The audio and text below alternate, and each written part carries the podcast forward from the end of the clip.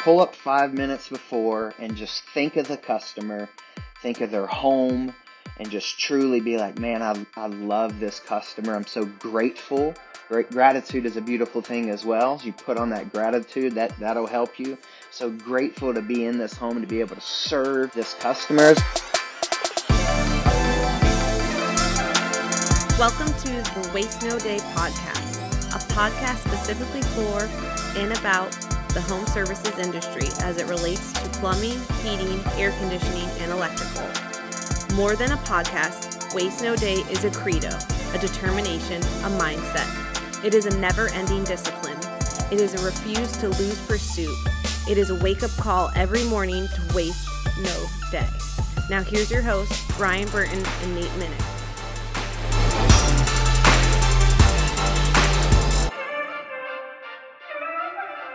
Welcome to another episode of the Waste No Day podcast.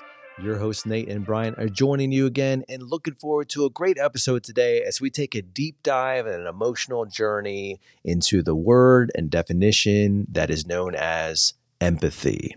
That's right. We have a special guest joining us today, Mr. Taylor Owen. He is going to be talking about empathy in the context of sales and in home sales. Uh, he'll be coming at it from the comfort, comfort advisor position, but we're going to have our dialogue and conversation expand way beyond that, I'm sure, into just the general concept of using empathy to deal with clients, to express care for clients, and how that positions yourself in a way to make revenue uh, in, in, in the good way.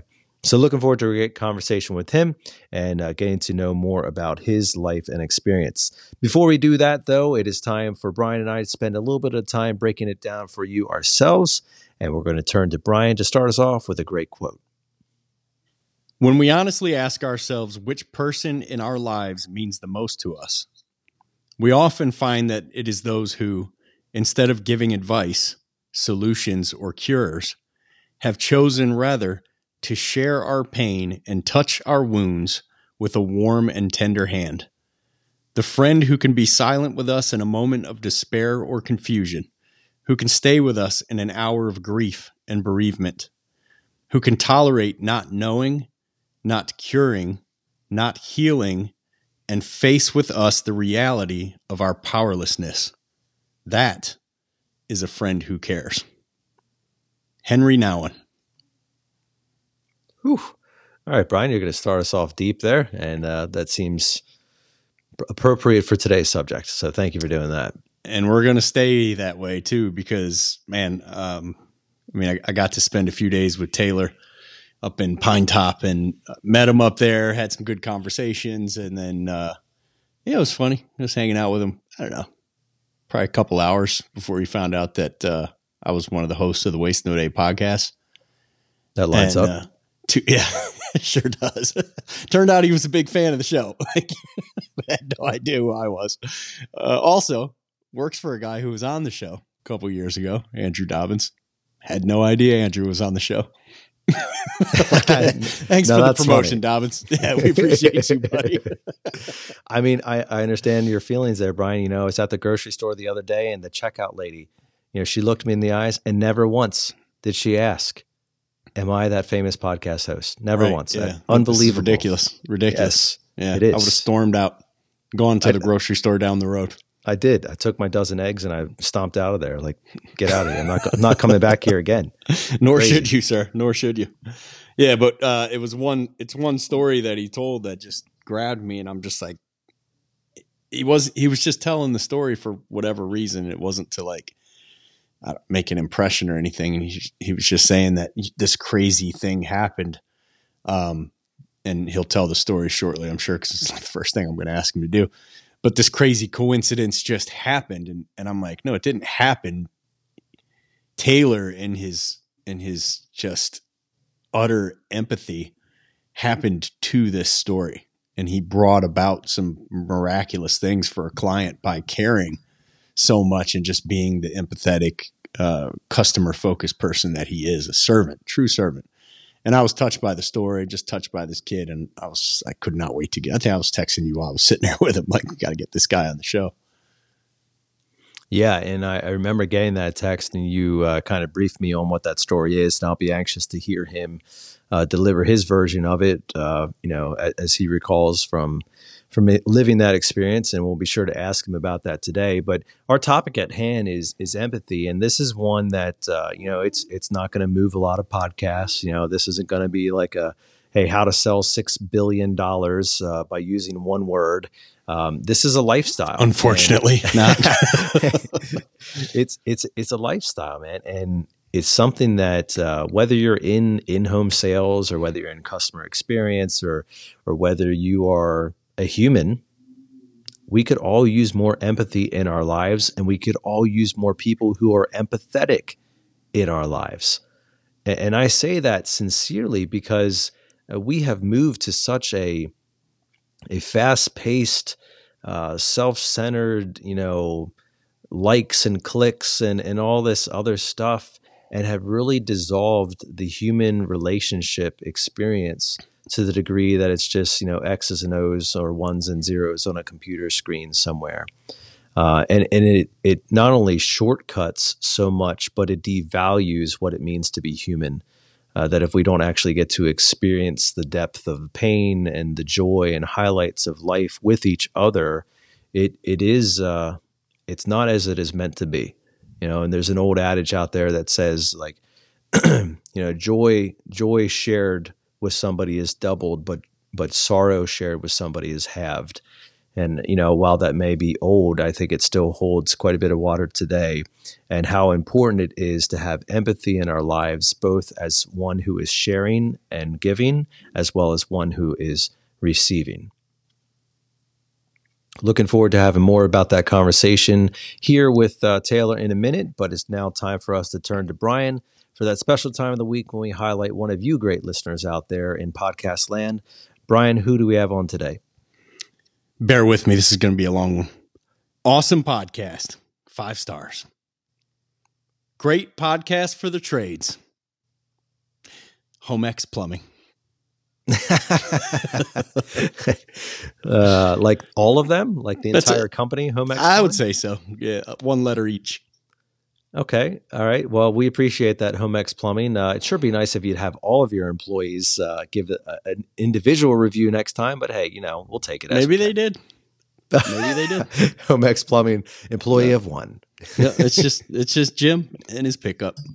Hey, we appreciate you, Homex Plumbing, and uh, however many people are at the on the team there. We, we appreciate all of you, and we appreciate everybody who takes the time to do anything for the show. There's not a lot you can do for the show. We don't have like Patreon and we don't ask you to donate anything and we don't have anything to sell.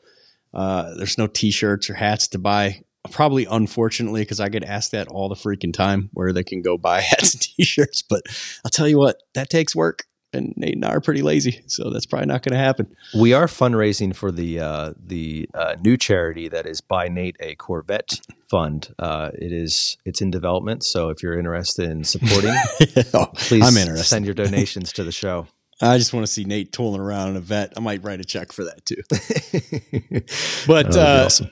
of all the things we don't ask for, the one thing we do ask for is that you share the show, and write us a review. And if you're not in the Waste No Day Facebook group, get in the Waste No Day Facebook group because we do we're starting to do a lot in there in terms of like overcoming objections and stuff like that. So I'd love to see you in there. If you're in there, invite some people that you think could benefit. But uh, if you don't want to do any of the work, nothing. Just kind of sit on your hands and take in the knowledge. We appreciate you loaning us your ears for an hour a week. Yeah, and if nothing else, join the Facebook group just to see Brian and I insult each other on a weekly basis. Mm-hmm. So, I mean, nothing better than the comments section mm-hmm. and some popcorn, memes and gifs made. Uh, yeah, some pretty good stuff in there. Well, I tell you what, there's going to be some pretty good stuff on today's show, and it's time now for us to put Mister Taylor Owen in your passenger seat.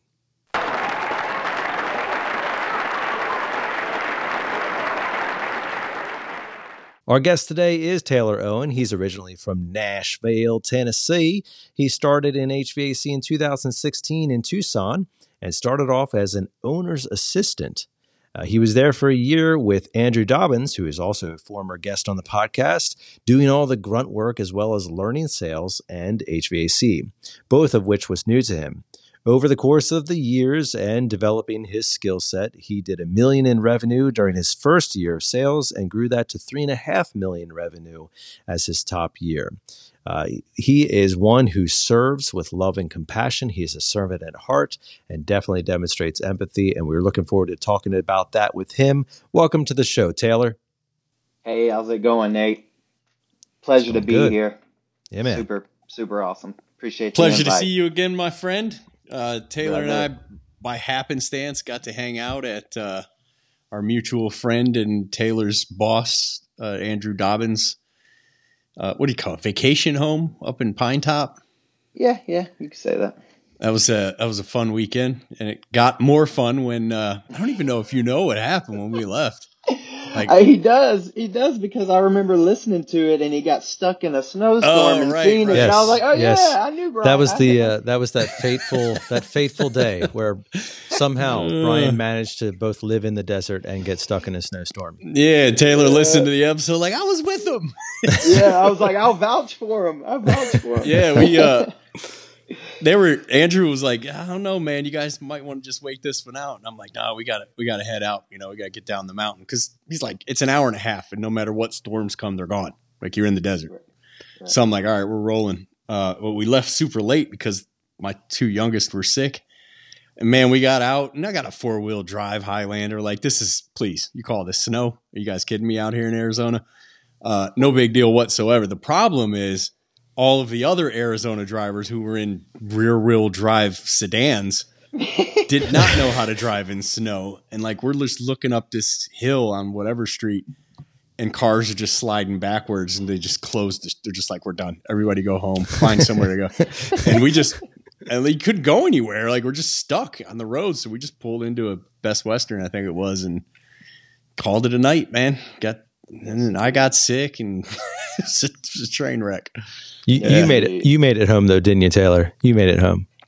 No, actually, I didn't because I was one of those Taylor, drivers. Taylor, I don't think you understand. You're you're not understanding the conversation here. You yes, made it yes, home. I made it. I Yeah, made see? it home Yeah. in a in a Miata. Actually, the yeah. Miata. goes Amazing. You threw you threw those four tires on your back and just hiked down. That's what you That did. is correct. We need some Jesse Cloud up in here to talk to Brian about accountability because you know that's that's absolute nonsense that he had to find a Best Western in the middle of an Arizona snowstorm. Yeah. Just Best listen to was- that statement. Best was Arizona probably a stretch too. I would I would call this one a western. The uh, the uh, gym was under construction and the uh, restaurant inside was closed, so Oh, there was no gosh. food and you couldn't like they were under like some kind of state of emergency. You couldn't even go get like grub and it was it was it was not fun. It was not fun. Well, enough of uh, enough of that. Story Meanwhile, there, it was 68 degrees and sunny at my house three hours away. So I'd Yeah, much rather- right. That's- I'd much rather be home. Yeah. That's the crazy thing. That is the crazy thing.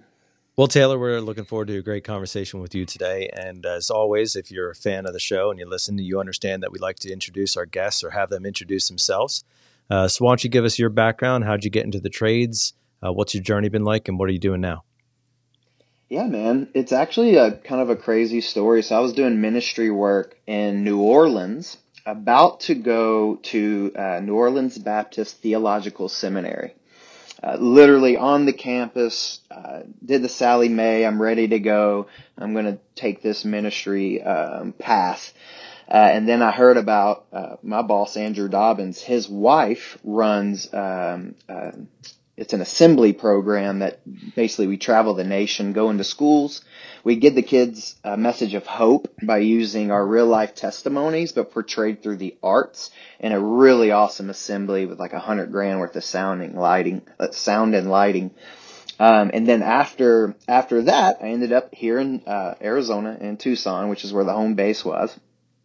And I kid you not, I was like, I am never moving here. It is way too hot because it was it was summertime. It was after school, right? And so it's just miserably hot. And um, just to be real with you, I prayed and I opened my word and I asked God to lead me. And I kid you not, uh, he, he leads me to Hosea chapter two, where it it's called rebuke and rebuild. So he starts off rebuke and rebuking, and I'm like, Lord, you know, I know, man, I know, but I've turned my ways. But then all of a sudden it flips to rebuild. The first verse in the rebuild says, Then I will lead you into the desert and I will speak tenderly to you, start rebuilding your, and then it just started going. I was like, So it kind of took that what are the literally with Arizona, like leading you into the joke. desert.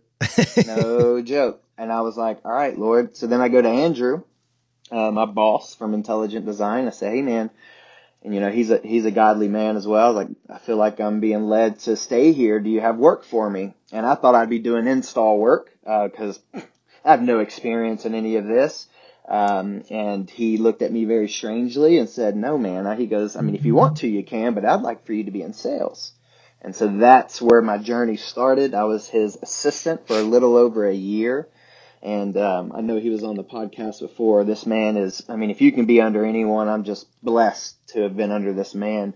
He taught me everything, everything HVAC and, and uh, everything sales that I knew. Uh, after that, I jump into uh, the process. Um, jump in there, I sold my first deal, and it went on from there. In between that, there's actually a pretty crazy story. I did I did decent, but then I had a just a couple weeks where I was doing horrible. I was losing every single deal. You know, when you lose one, it just you can kind of get stuck in that rut. So I was stuck in that rut, not even knowing it. Um, Andrew was praying himself and was like, Lord, if, if Taylor's supposed to be in this position, you know, let him sell the next three deals. Simultaneously, I'm praying and I say, God, give me, give, excuse me, give me five. Ended up getting like 12 or 13 in a row. Whoa. And, uh, it was pretty fantastic. And from there, I didn't look back. It just slowly grew from about a million my first year up to three and a half million two years ago. Last year was bad, not because the trades were bad, which that also had a, uh, or, or HVAC at least, was a little more challenging. Uh, I was injured. I was sick. I had a concussion. So I literally missed out on almost the whole summer this year. So looking, looking forward to next year and, and, or this year and grinding it out. Uh, How long have you actually been in the trades? Is, is it about four years? So, uh, seven, Seven years? years. Seven years. Okay. Yeah, seven years, six years in sales, seven years in HVAC.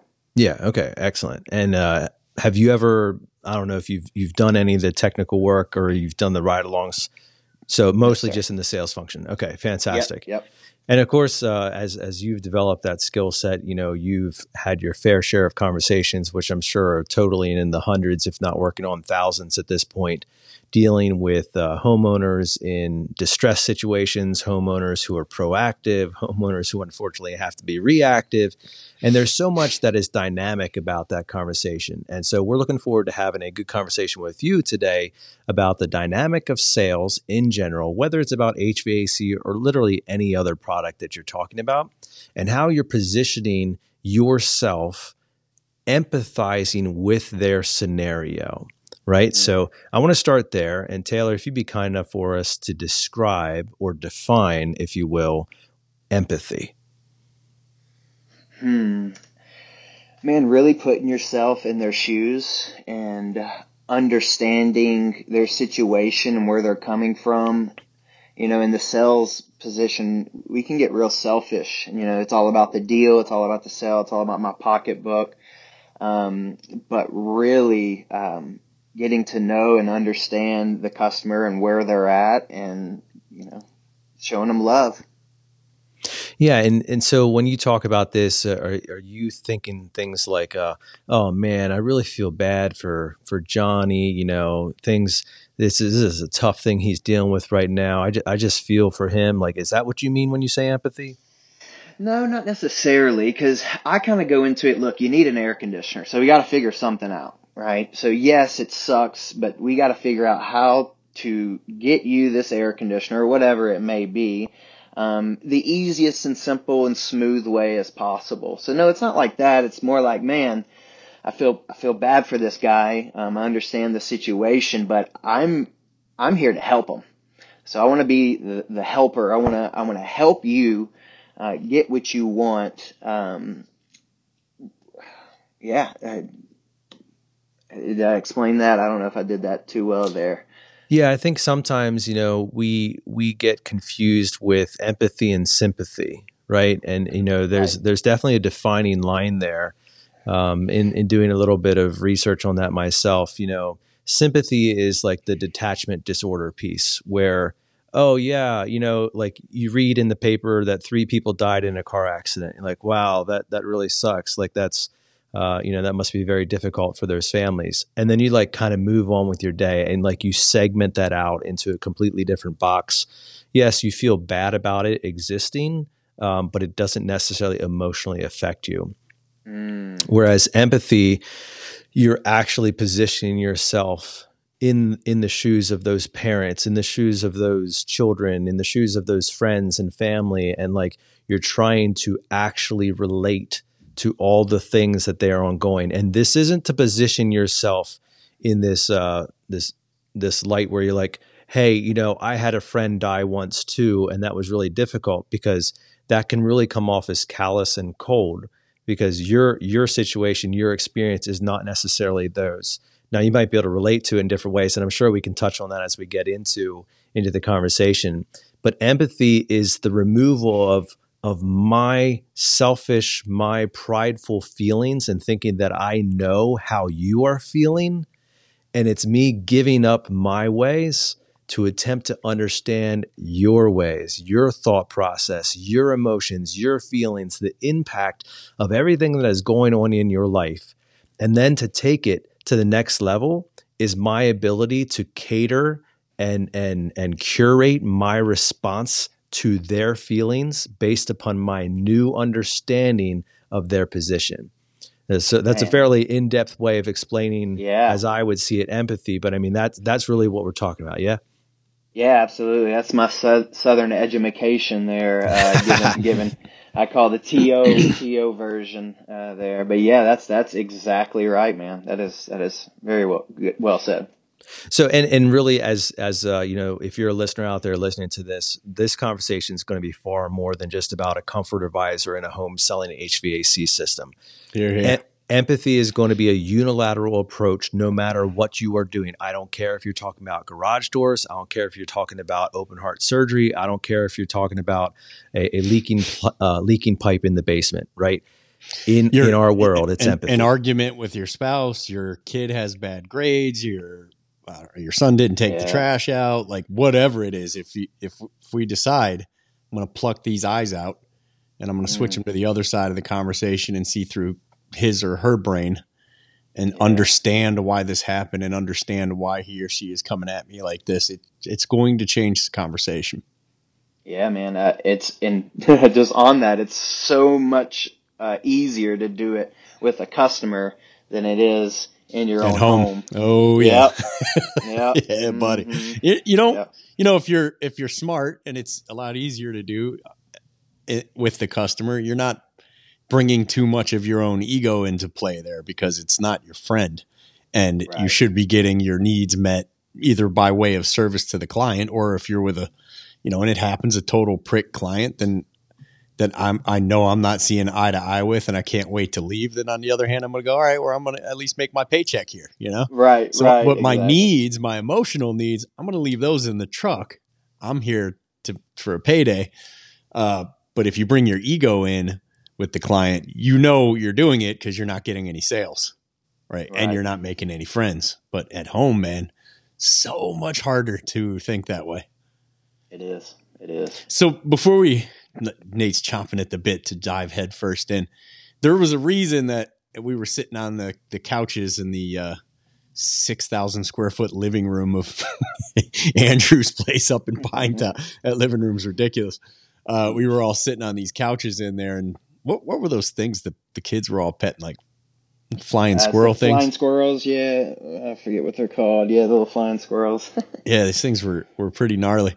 Uh, and we were we were just telling stories, and Taylor said, "Oh, you work or worked with one hour. I used to work at a one hour. I actually have a kind of a famous story about working there." And I'm like, "Oh, what is it?" And I actually verified this story and verified that he worked there with Mario Martinez, who was on the show Oh, just man. this past Ah, my man Mario. oh man. Yeah, I love him. uh, just this past summer he was on, and it was a great, very, very heavily downloaded episode. Um, and yeah, as soon as I, I just sent him a pic of me and Taylor saying what's up, and he was like, "Oh man, that dude is freaking awesome, bro. You're so lucky to hang out with him." Um, but yeah, he, he, so you telling me the story, I immediately just stopped and was like, "Dude, we got to get you on Waste No Day," and Mm. and off we went from there.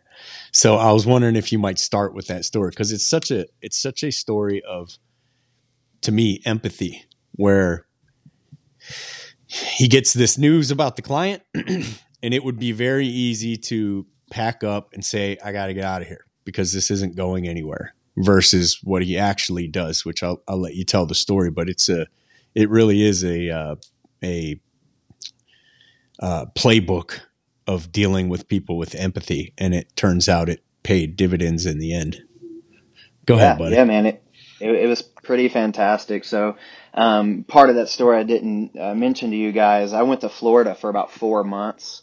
I'll just say happy wife, happy life. but we ended up coming back, and in those in those four months, uh, we were living in Tampa, and that's where I worked for the one hour. But yeah, so I was running all these calls. I walk into this home. It was a normal home, and I meet a normal guy, and I'm going through a just a normal old process. But then, uh, just through asking him questions, you could tell that he was super, super heavy. And, you know, this situation, a lot of people are heavy when you walk in, you know, cause they got to spend all this money that they don't have. Um, and so you, you always have that. But then I started noticing even more. Uh, we run his credit. His credit's done. He, he doesn't have any credit. I'm calling, um, uh, my manager asking, Hey man, what's the best that we can do for this guy? This is when he starts, you know, spilling everything out. He uh, tells me that it's just him and his son in the house. His wife had just left him for some guy that just got out of prison, and literally just left a day or two before uh, this situation. And um, in between that time, he, he she had ruined his credit supposedly, and um, so I'm sitting there again feeling super bad for this guy. I meet the meet the little uh, little guy and um, end up saying, "Man, you know, there's there's really nothing I can do, but um, do you mind if I pray for you?" And he kind of looks at me strange, obviously, and um, so he he said, "Yeah." I end up praying for the guy, and uh, you know, just just praying that everything would work out. Well, I end up leaving that call you know, going feel, feeling you know sad for the guy. There's nothing I could do, so just went to the next one. Start talking to people. Um, end up going through this process with this guy and showing him the price. And the guy's like, "Man, how do people afford this?" And I go, "Yeah, you know, it's it's actually really rough. Even earlier today, I had a customer who couldn't, you know, couldn't get uh, approved, and so he, there's nothing he can do." And um, guy felt bad. Guy ends up buying the system from me. I go back home. I get a phone call from the customer, and he says, "Hey, um, you know that guy that um, you you were talking about over here? I want to buy him an air conditioning system." I was like, "What?" He's like, "Yeah, I want to I want to buy him an AC." He's like, "Not not a super nice one like I got, but I want to make sure that he's taken care of." And so I don't even know how to deal with this. Can this even happen? Like, what's going on? So I call my manager, um, and he he does the same thing. He's like, no, no, we can't let him do that. We can't let him do that. Well, end up going through. He um, he ended up buying the system for the guy, or said he was, and so I ended up calling him the next morning. I said, hey man, how you doing? He's like, man, I'm you know the best I can. I'm I'm here. I got my TV. I got my couches. I'm trying to sell all of this so I can you know get this air conditioning system. And I'm like, man, again, feeling it again. I ask him, hey man, do you do you believe in the power of prayer? And he's like, oh man, I don't, I don't know, man. And I said, well, do you remember my prayer for you? And he's like, yeah, of course, of course, it touched me. And I go, well, I got another customer. He wants to buy an air conditioning, uh, air conditioner for you. And as you can imagine, he at first he's just like, what? No, no, no. And then when it hits him, bam, just sobbing, and I'm sobbing like a baby too. You know, empathy is kind of natural for me. I'm a, I'm a softie. Uh, he's he's bawling, crying, and end up getting him an air conditioner. I, I drive over there. I got this amazing picture, Brian. I'll have to find it and send it to you. But I got this amazing picture with me next to him, and we're both just sobbing. I'm in my one hour gear. got my arm around him. Like we couldn't keep it together for the picture. We were trying, but um, yeah, man, that was that was one of the more memorable um, stories that I have in showing love and empathy. Yeah, for sure, man. What what an amazing uh, scenario there in in so many different ways, and appreciate you being open and, and willing to be used in that manner uh, as a really unique unique part of that story. And so as we as we dive into this topic on empathy, I want to start off with something that's maybe a little bit counterintuitive, and that's my personal mindset when I am just going about my day, right? So walk us through the most challenging times or emotions or personal feelings that we deal with that prohibit us from properly empathizing with others selfishness. Okay, d- dig into that. You like know, pride and Yes. selfishness. Yeah, yeah, for sure. Yeah. I mean, we, we all we all have our um, you know we all have our lives, and especially when you're doing a job, you have a job to do, and that's to walk in and, and sell an air conditioning system. Um, and if we get wrapped up in ourselves, um, uh, one, it ends up long term not not being good for you, but um, the selfishness keeps you from being able to see others uh, and see others and what they're going through and uh, to be able to empathize uh, with them. so. I mean, just kind of a basic question here, but how does one recognize if I am being selfish? Mm. You know, because there's certainly different levels of that. I mean, we have like movie Mm. star selfish, and then we have like Brian Burton selfish, and then we have like most of the rest of the world selfish. You know, how how do we identify like, you know, am I am I too selfish? Am I like a five on the scale out of ten? You know, how do we even know where that is Mm. positionally? Yeah, well, I mean, what are you thinking about daily? Uh, you know, are you thinking about yourself? Are you thinking about others? Um, also, you know, what helps me is is God's word. Um, you know, it's all about being selfless, and so just having that mindset for me, um, it really helps me just being a believer and knowing that my life isn't about me. And I would say if you were to look at where your money is going, if you were to look at where your time, your calendar is going, that will tell you um, if you're being selfish or Hmm. not, for sure. Hmm, okay. And so we do that self-examination and you know obviously there's a there's a selfish lifestyle that can exist but even selfish moments. And you know specifically Brian you mentioned about how difficult it is to demonstrate empathy at home. And I think that's because at home we typically let our guard down right? Like we're not trying to be somebody else. We're not trying to impress anybody. We're not trying to politic or anything like that it's just kind of the raw us. And it's so often in those situations that we find ourselves being self-centered and self-focused and that's where that's where empathy breaks down right? And, and now we don't care about our wife's bad day and you know how the kids were going crazy and how the school called and and she had to do this and all that stuff because we're thinking about my bad day and you wouldn't believe the conversation that I had to have with somebody and and we flip that inside. So how do we deal with those things in a practical way when we actually do go to work you know do, do we have to practice this compartmentalization where like hey you know for the next hour and a half i just have to set aside all emotion about me so that i can focus on the person in front of me?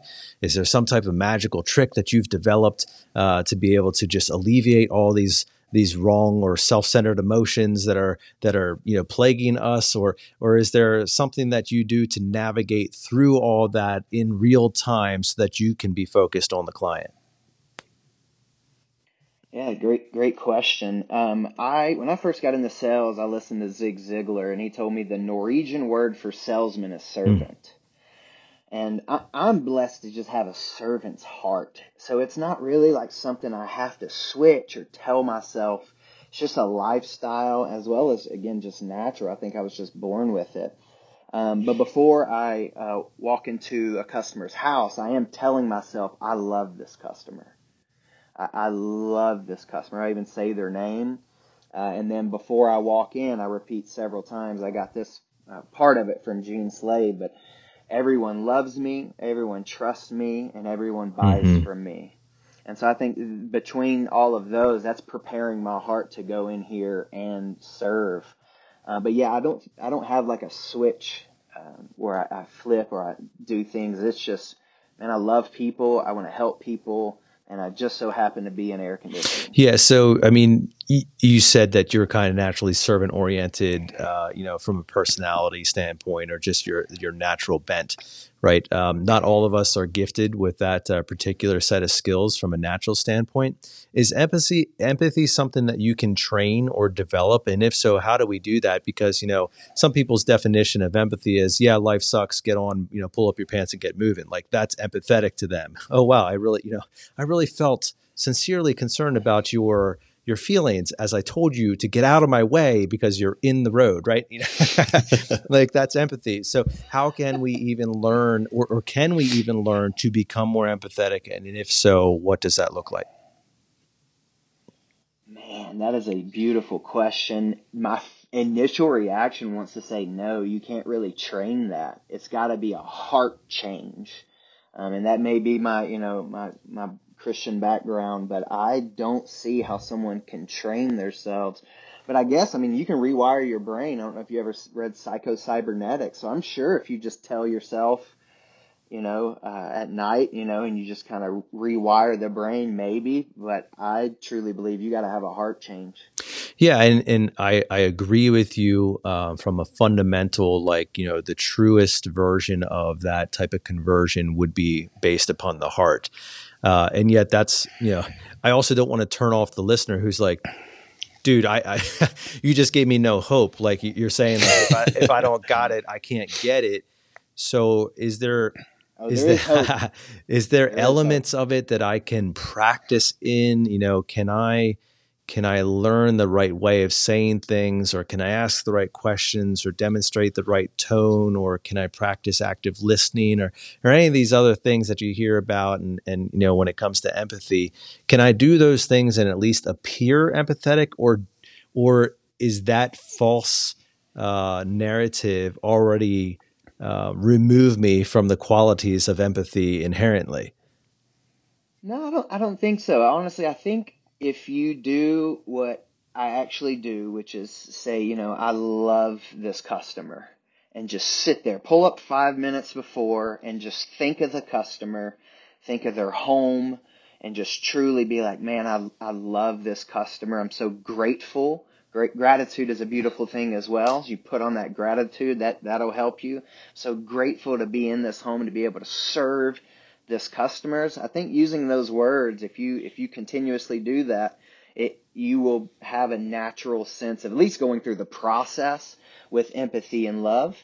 Um, so yeah, I don't think there's no hope hope in that. Uh, you you definitely can. Uh, what do they say? Fake it yeah. till you make it, but uh, that that's kind of not true too. You do you will start to become you know what you start to repeat, and then also the people you know you hang around. If you're hanging around the salesmen that are all like you know, you, we know how salesmen can be. Well, you know, don't don't be in that circle. Be on the be in a circle and surround yourself with people who actually care and and and you know want to take care of the customer in the best way. Be surprised yeah. how easy it is to find. If you just look, I mean, the trades are full of it. And, that, and that's a great I mean, we are in a servant position. This is, we are, like I said, the Norwegian word for salesman is servant. You are serving the customer. And then it happens to benefit you, right? But you don't go in thinking, man, how, how much am I going to make? Da, da, da, No, it's, you know, I want to help this customer. And so I want to dig in that to, to that even a little bit farther. And, you know, bear with me here, listener, as we're really exploring this fairly in depth. You know, I, I think it's generally, easy for people to empathize in the worst of times, right? You know, you walk into that home and there's six inches of sewage in the basement. Like, it's not hard to be like, wow, mm. this sucks. You know, not only do it's it sucks for me because I have to go get in this for you, but this sucks as a homeowner right. because you know you can just imagine they're they're like crying and like you can easily transition yourself into a fairly empathetic state of mind even the most calloused of tradesmen would be like, okay, I get it. This is a really bad day, right? Uh, or you know, it's it's 125 degrees and snowing somehow at the same time in your climate, and, and somehow you position yourself in a way that you understand this is very challenging. Or, or you know, like you have family coming in and, and there's this party and like all these other scenarios that are real world things that do happen, but they don't happen every day and they don't happen with great regularity to the degree that we are constantly put in these emotional distressing situations. So how do we practice empathy when the natural promptings like the the heart tugging, tear jerking, emotional stories are blatantly in front of our face and our ears and yet we still need to somehow demonstrate empathy to that client who you know just woke up today and, and wasn't necessarily expecting to have to deal with that whatever this maybe minor inconvenience is. How do we do that? Yeah i mean if you understand uh, that 98% of all americans don't even have a thousand dollars in their bank account and just understanding that there's empathy there. Most people can't afford what you are trying to sell them. And so automatically that's going to cause stress and, and those things. So just knowing that most people can afford what I'm offering. And so you, you have to be sympathetic no matter, yeah, if I walk into a medium sized home or a trailer home, whatever, I know that they're not, they, most people don't have this money to spend on this air conditioning system. So I'm already in empathy, just just understanding. That. Yeah, and and as we was we're like kind of digging into that, and maybe this is complicating it beyond what it's intended to be. But are there are there buckets of empathy that we kind of can focus on? You know, for example, like is there a familial context? Is there a financial context? Is there a situational context? Is there a calendar context? And like, do you find yourselves generally ending up in one of these buckets when it comes to empathy? And like, you know, there's a there's a family situation that's really difficult, or there's a financial situation that's really stressing, or you know, there's a an event that's coming up on their calendar that's really going to uh, make today's situation even harder. Like, do you find yourselves kind of ending up in the same places, or or is this so dynamic that you're never quite sure where it goes? I mean, it's pre- it's pretty dynamic, but it also, I mean, once you've been doing it long enough, it all kind of seems similar. Uh, but yeah, it could be any of those. So yeah, I find myself in all of them. And again, being just naturally sim- empathetic to people, um, I I will gravitate towards those things just because again, the servant heart and wanting to take care of them. Yeah, and and part of that, you know, Taylor, as we're looking at this, is where are these promptings coming from, right? Are you the type of like Sherlock Holmes who's asking these super inquisitive questions and like, you know, you're very diabolical and asking a question and and you you entrap the witness in something that they weren't even expecting to like to, you know, divulge to you and all this secret information? Or are you like this incredible listener and observer who picks up on these things that aren't necessarily spoken uh, verbally but are contextually based, or you saw something in the home, or you read body language, or is it this combination of both of these things? Like if you're training me and it's my first day on the job, and you know I came from uh, uh, Brian, what's a super hard trade that you're familiar with? Prison. Okay, I came from prison, right? And so I have I have no like no concept of empathy right now. And Taylor, you were tasked with training me on how to even observe the things that I should even be paying attention to? Are you going to start with telling me, hey, man, make sure you ask these questions? Or are you going to start with, hey, man, keep your eyes open, keep your, keep your ears open, or something else? Where, where would you tell me to go? Yeah, I'm actually horrible at observing. That's something that I, I have to train myself in. It's usually through conversation. You know, I, I one of the first things I want to do is sit down and I want to get to know the customer you know, and they won't they won't come out with stuff immediately. Obviously, some some do. I, I've literally walked in a home and within a couple minutes I had her crying on my shoulder.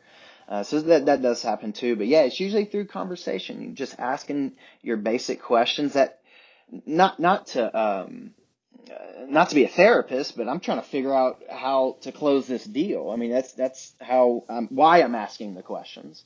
But then throughout those questions, they start throwing these little uh, balloons, right? And then I'll pick up on those, and at some point in the process, it, it can come out, and that's kind of where. So, how do you even know what strings to tug at, right? I mean, you know, to quote the great Weezer, "Hold on to this string as I walk away," you know, like, and my sweater will unravel. like, how do you know which string to pull upon? um, and, and like how do you know where your boundaries are because you know for some people like they'll just keep asking questions and asking questions and they'll wind up like making the client feel even more uncomfortable because it's like dude like Right. you know read the room man uh, i'm not looking forward to talking to about this while other people like they just need that listening ear and all you have to do is say like hey tell me more about that and like they'll just go. So how do i even know like where to focus my attention? Because i mean humans are dynamic and there's a thousand things going on at the same time and and what are what things are relevant or irrelevant to the conversation at hand which is you know your hvac plumbing electrical system. It depends on uh, you know how how much you're comfortable in going into those questions, you know, um, or, or to those conversations. I'll tell you, the questions are just again HVAC questions. You know, how long are you living in the home? Well, you know, my daughter just died, and so we're trying to sell the home. Well, hello, there's there's something right there. You know, so it's it's not necessarily through interrogation. It's just asking the the simple questions. And for me, I'm open to anything. If they bring it up to me, I mean that that tells me that they're open to it. And um, you know, if if they're open, I, again, my my obviously my job is to sell an air conditioning system, but in that moment, I'll shut everything off and go straight to that. Um, because uh, in my opinion, if I don't sell an air conditioner, that that's cool, you know, a few hundred, few thousand dollars off of my paycheck. But if I change this person's life, uh, by by showing them just massive empathy in this moment from a stranger, uh, that affects people. You know, when people aren't selfish, you know, because the world, the world, unfortunately, majority of us are selfish, and, and me too. Obviously, I have moments where I'm selfish, but uh, when when a complete stranger shuts everything down and gives you that ear, um, I think that that allows people to be more open. And again, I'm comfortable with going to any any any conversation. So I think you mentioned something there that's rather profound, Taylor, and, and that is the the you have shifted the focus away from the sale as the primary objective and towards the client and solving their concern, making their day better, fixing their problem, whatever it is, as the actual primary objective. The HVAC unit, the plumbing system, the electrical wiring, that is simply a vehicle that you drive between current situation and final situation. And, and so when you put that focus on on the client, like inherently you have removed your selfish nature, which is I got to get this sale from the conversation. You've removed your politicking of, you know, how can I strategically get them to say yes to this thing? And you've just focused on them. I mean, how stupidly simple but incredibly difficult is it to do that? Yeah, yeah. I mean, for most people, I'm sure it would be. Um, I'm blessed to have uh, a boss that allows me to go to go in that direction with customers. You know, if I call him and say, "Hey, man, I didn't get the deal, but I, got- I got to pray for this guy," he'd be like, "Yeah, man, what happened? You know, t- tell me about it." You know, where most people are like, "Dude, I don't give a damn if you, you know, did I, did you get the sale?"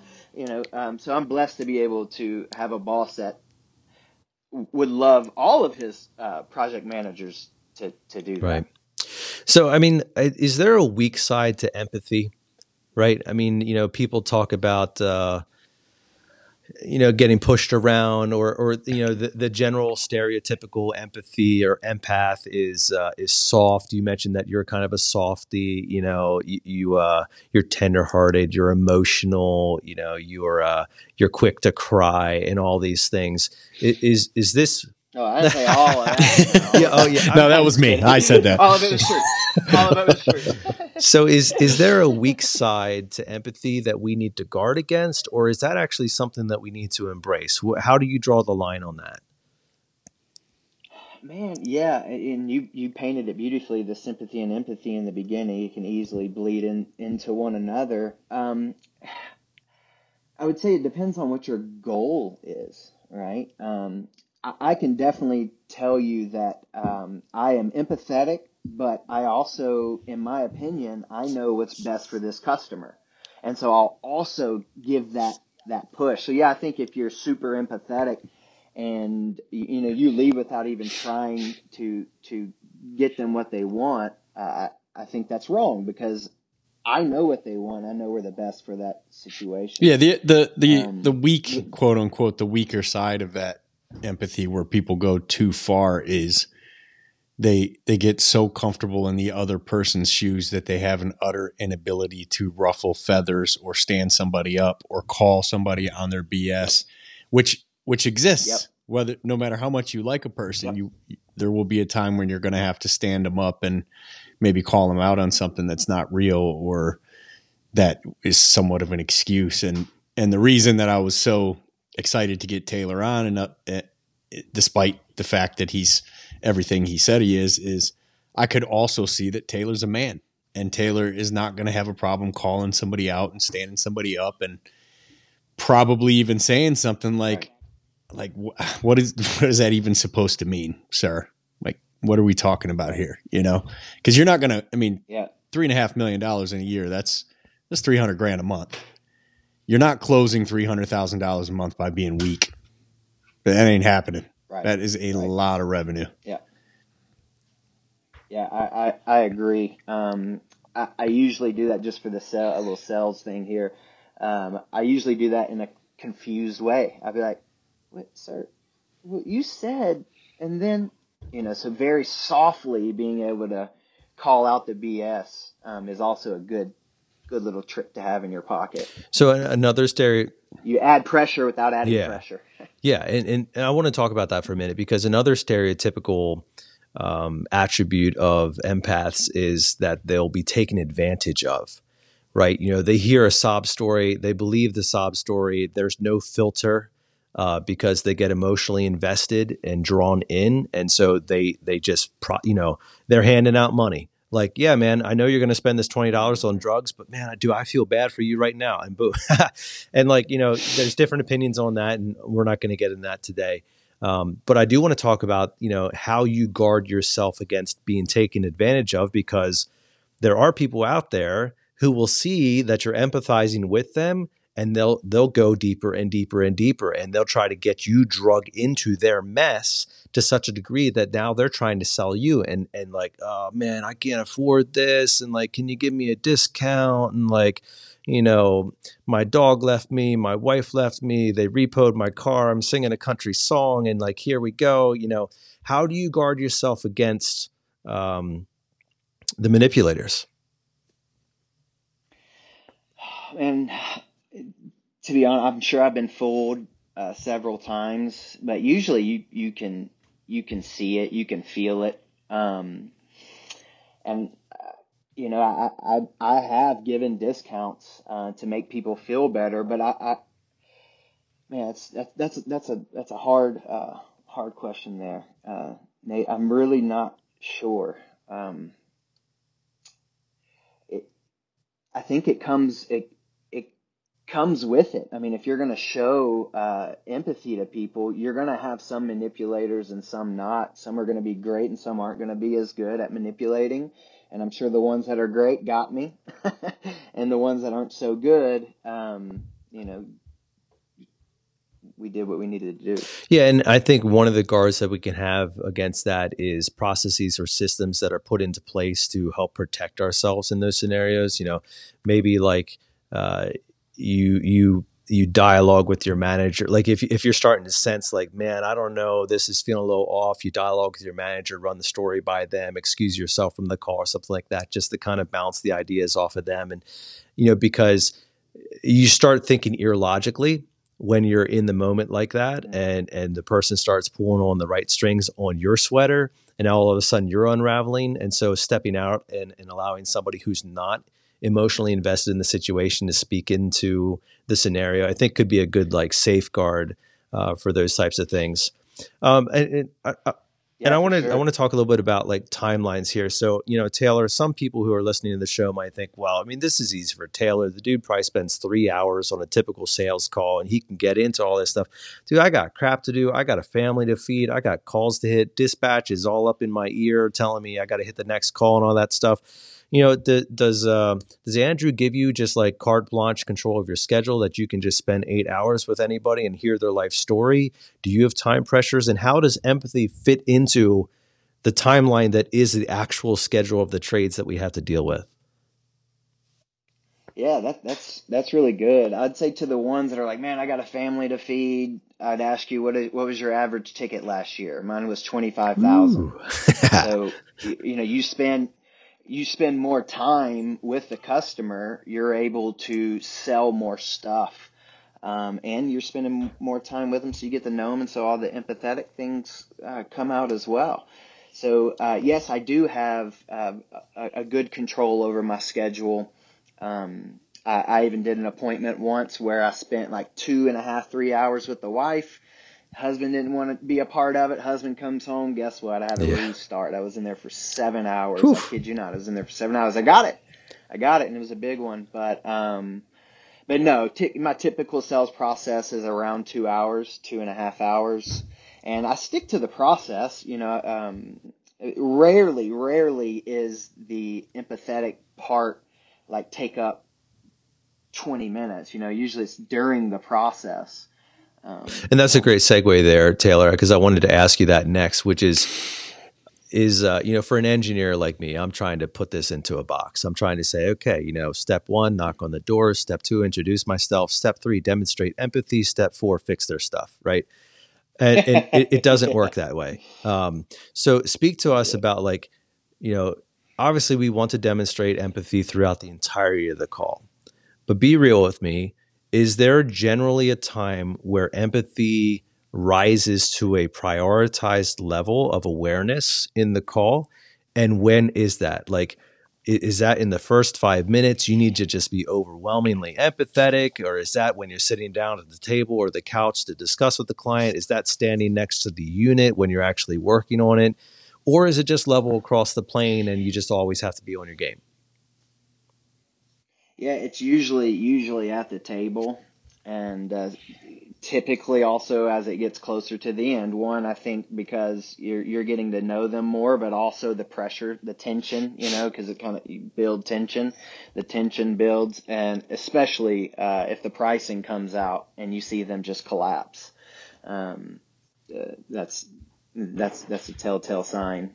So in those in those telltale signs, as you mentioned there, you have to be pretty quick on your feet um, because you know you're not sure how they're going to react when you present this information to them, whether it's a repair or a system replacement. Or you know, hey, uh, the thing that you thought was functioning fine actually isn't functioning fine, and it's not in a good state, and all these things can occur, and you're not sure how they're going to receive that information. So, how do you properly position yourself to be prepared for you know a dozen different possible outcomes that the homeowner is going to feedback to you when you share your information? Like, are you are you on your guard? Is there a specific way that you're delivering the information? If it's really bad news, do you use a certain phrase? If it's if it's sort of good news, do you use like a baby negative followed by like some positive stuff before you drop the hammer? How how do you like prepare yourself for that conversation, which can go a number of different ways? Because that's where I think a lot of technicians get nervous throughout in my process, I have a part, especially before we get to pricing. Sometimes in, before, I explain to them what's happened over the past few years. You know, I talk about the systems are bigger, so it needs more trucks, it needs more gas, how the government made them redo everything. And so I'm already kind of telling the customer this is going to be a lot, and it's probably going to be more than what you expect. So I, I do prepare them um, in in that for that price, and I also repeatedly say, you know, everybody's going through this everyone. I'm almost um, I'm almost in a position where I'm kind of like, man, I, I, hate even showing you these prices because they're so expensive. You know, kind of thing. That's kind of like where my where my head's at uh, in, before. So empathizing, man, that's just the perfect word for it. So yeah, setting them up to let them know prices have went up tremendously, and everybody's going through this, and it's terrible what's happened and depending on uh, the customer, I'll, I'll blame the government a whole lot on that too. And so I think what you're talking about there, Taylor, is at least in my mind, I'm hearing you explain a scenario where the homeowner is prepared to engage in a conversation that's going to be frustrating from the start, right? My unit's broken. The technician was out here. He told me I need to get a new one or that I, sh- you know, it's going to be super expensive to fix it. So I need to look at my options. What about if you're running a sales call where there isn't a significant amount of pain? Right. So maybe they're just Maybe they're just a research guy and they're exploring their options so that they know what they should be saving for in the next five years and they can be fiscally responsible to make sure that they are prepared to have that money in advance of a problem occurring. Or maybe the technician just said, "Hey, uh, you know, there's there's uh, new refrigerants and you know new e uh, you know uh, environmental EPA regulations and things like that and all that. And and they're like, oh, I don't know, I would like to learn more about this because you know maybe I'm more oriented towards being uh, on the latest trends of things, right? So more of the the pleasure or the research oriented buyer who isn't necessarily experiencing significant pain right now. Is that a difficult place to empathize with because there, you know, empathy is generally a tool that's associated with pain, or can we also empathize with right. pleasure? Um, man, that that's another good question. I see why you're good at this. um, I I try to what I call expand the gap. So I try to find the pain, and if I can't find the pain, I'll paint the pain. So you know, I'm not a technician, but um, just going in there and asking, you know, hey, Mr. Customer, uh, I noticed this. Do you see this? Oh yeah, yeah, yeah. Well, do you know what happens when this continues? And try to try to pull the pain out even if it's not happening to you now, next year, I mean, this thing could crap out on you in the middle of summer. Have you ever had to replace an air conditioner in the middle of the summer? Have you been in a home in the summer in Arizona where you don't have AC? Oh man, I can tell you it's the worst thing ever. I have customers that do this every year. I'm talking to them just like I'm talking to you. And then the next year comes, they're paying twice as much and they're in the middle of the summer. They got to buy a hotel and, and so I try to expand that gap um, or, or, that pain as much as possible. Right, and, and, there's a fine line there, you know, in terms of how you how you delicately step through that conversation. I'm sure, but I think to your point, a lot of homeowners. Uh, I was just training on this the other day. Uh, a lot of people are unawares to the solutions that we provide for problems that they have just grown used to. Right. And I yeah. use the illustration of imagine if uh, I developed a limp. And, you know, for years I, I lived with a limp. And I lived with a limp and lived with a limp. And I went to the doctor for a, num- a number of illness- illnesses and a physical or two across the years. And at no time did the doctor ever ask me, What's up with the limp, man? And at no time did the doctor ever say, You should go see a podiatrist. You, like, they make arches that can actually fix this and, and like the relief, the joy, the the anger that would occur once that solution is provided to think back upon all the pain that I endured and all the frustration and agony that I had to go through that nobody ever took the time to ask and care enough about my foot, my experience, and my pain to provide me with the proper solution. And so, to your point, Taylor, I think there is almost always pain that exists in the homeowner's world they are just so used to living with it that they they barely even recognize it as pain anymore because it has become a normalization in their life that they just are used to. Yep, law of familiarity. Yep. No, that's that's that's perfect, and that's that's what I was saying about painting it. You you can, I mean, there's so much stuff that we offer um, as HVAC plumbers. I mean, there's there's so much that can um, make the customer's life easier or healthier. I'm a huge health guy, so I get into air purification, even water purification as well.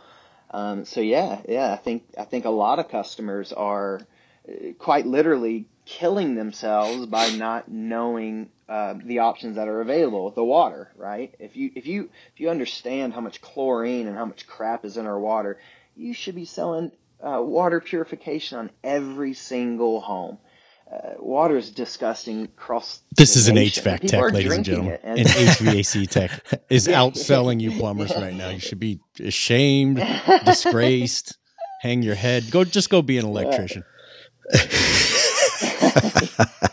they would, Brian, but they can't count that high, so that won't work. oh man. No. They're also too clean. So Yeah, but I agree. I agree with you, Nate. I, every customer, uh, whether they know it or not, there is Yeah. pain. I mean, we don't live in a. My home's not perfect. You know, there's there's always something, whether it be health, financial. Uh, there's always little buttons to push. You just got to ask the right questions.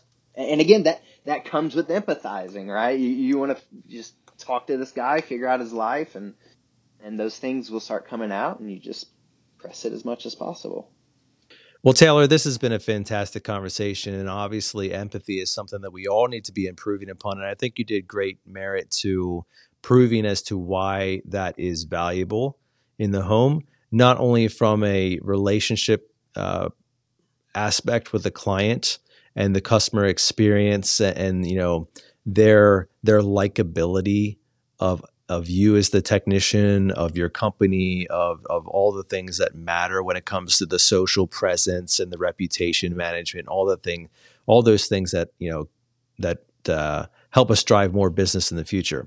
But I think you've also done a good job at justifying the fact that by demonstrating high levels of empathy, the money will follow. And that is really the trick of it, right? And we talked a little bit about that earlier in the program. But if you are focused on the money, people will they will see the insincerity in your empathetic or sympathetic or pathetic lines of questioning and, and fake emotions, and they will not buy from you, or they will only buy from you to get rid of you, and, and then they'll never buy from you again. But if you start with the first thing in mind, which is the client experience, the con- the client solution, the the the client um, the things that you're going to solve for them, the positioning of, of your solutions to their questions and all these things, the money will follow that. And that's a hard thing for for all of us to learn because especially Brian, I know you've talked about that, especially in those slump scenarios, you get those dollar sign glasses on. And mm. you know, Brian, you actually even bought dollar sign glasses for people and they can see it. They can see that you're wearing them because you're no longer talking about empathy from a position of strength. You're talking about sympathy from a position of desperation. Right. And that makes all the difference in the world. And the homeowners aren't fooled, and you're not fooling anybody else. And you're not going to make up any ground in terms of getting yourself out of that slump. So it's counterintuitive to focus on the client, even in your moments of, boy, I really need a sale. But it is the higher and better and more consistent path to driving the sales that you actually want. Yes, indeed. Completely agree.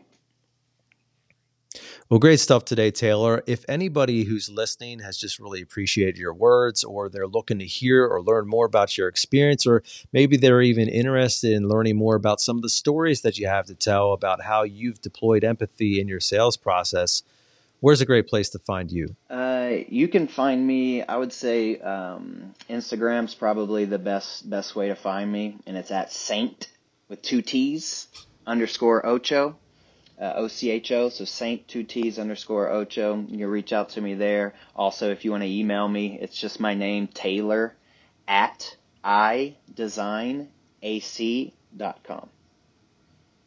And that's the letter I, right? correct. Just had to clarify that for Brian because he started looking confused there for a second. I thought it was a little eye emoji. right? no, no. And uh, b- before we, we depart or anything, I, I do want to give a huge shout out to Intelligent Design here in Tucson. Uh, they are growing tremendously, and this is a call for anyone who has who, who wants to be able to go into a home and empathize and, and love on customers, and that be the number one thing. Uh, we're they're always looking for people uh, like that. So if anyone's out there who's got a kingdom mindset, man, Intelligent Design's your your place to go. Really good. And uh, I know Andrew would back up that and uh, actually just tagged him on Facebook the other day saying we need to get the sequel on. So, Yeah. Brian, we need to get that hooked up and get him back on here because I know we have people out there who's selling out of their wallets right now, and it's it's not a good thing. Oh yeah, and he's he's going to be on fire this year. He's uh, he's got his mindset on 10 million, and uh, he's going to hit it. Himself, Himself, like yeah. he's gonna go out and sell 10 million himself. You, you Yeah. see it in his eyes. He's about to tear some stuff up. So if y'all get him in, you, you got him in a good No. spot because he, he's he's ready.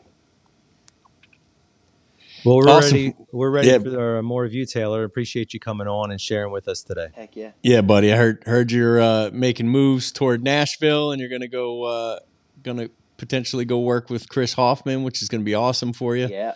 Heard he runs a great operation, and uh, we're working on getting him on the show as well. Heck yeah, man. Yep. That's that's the next move. Plan on doing that, and then hopefully one day owning my own intelligent design with a kingdom mindset.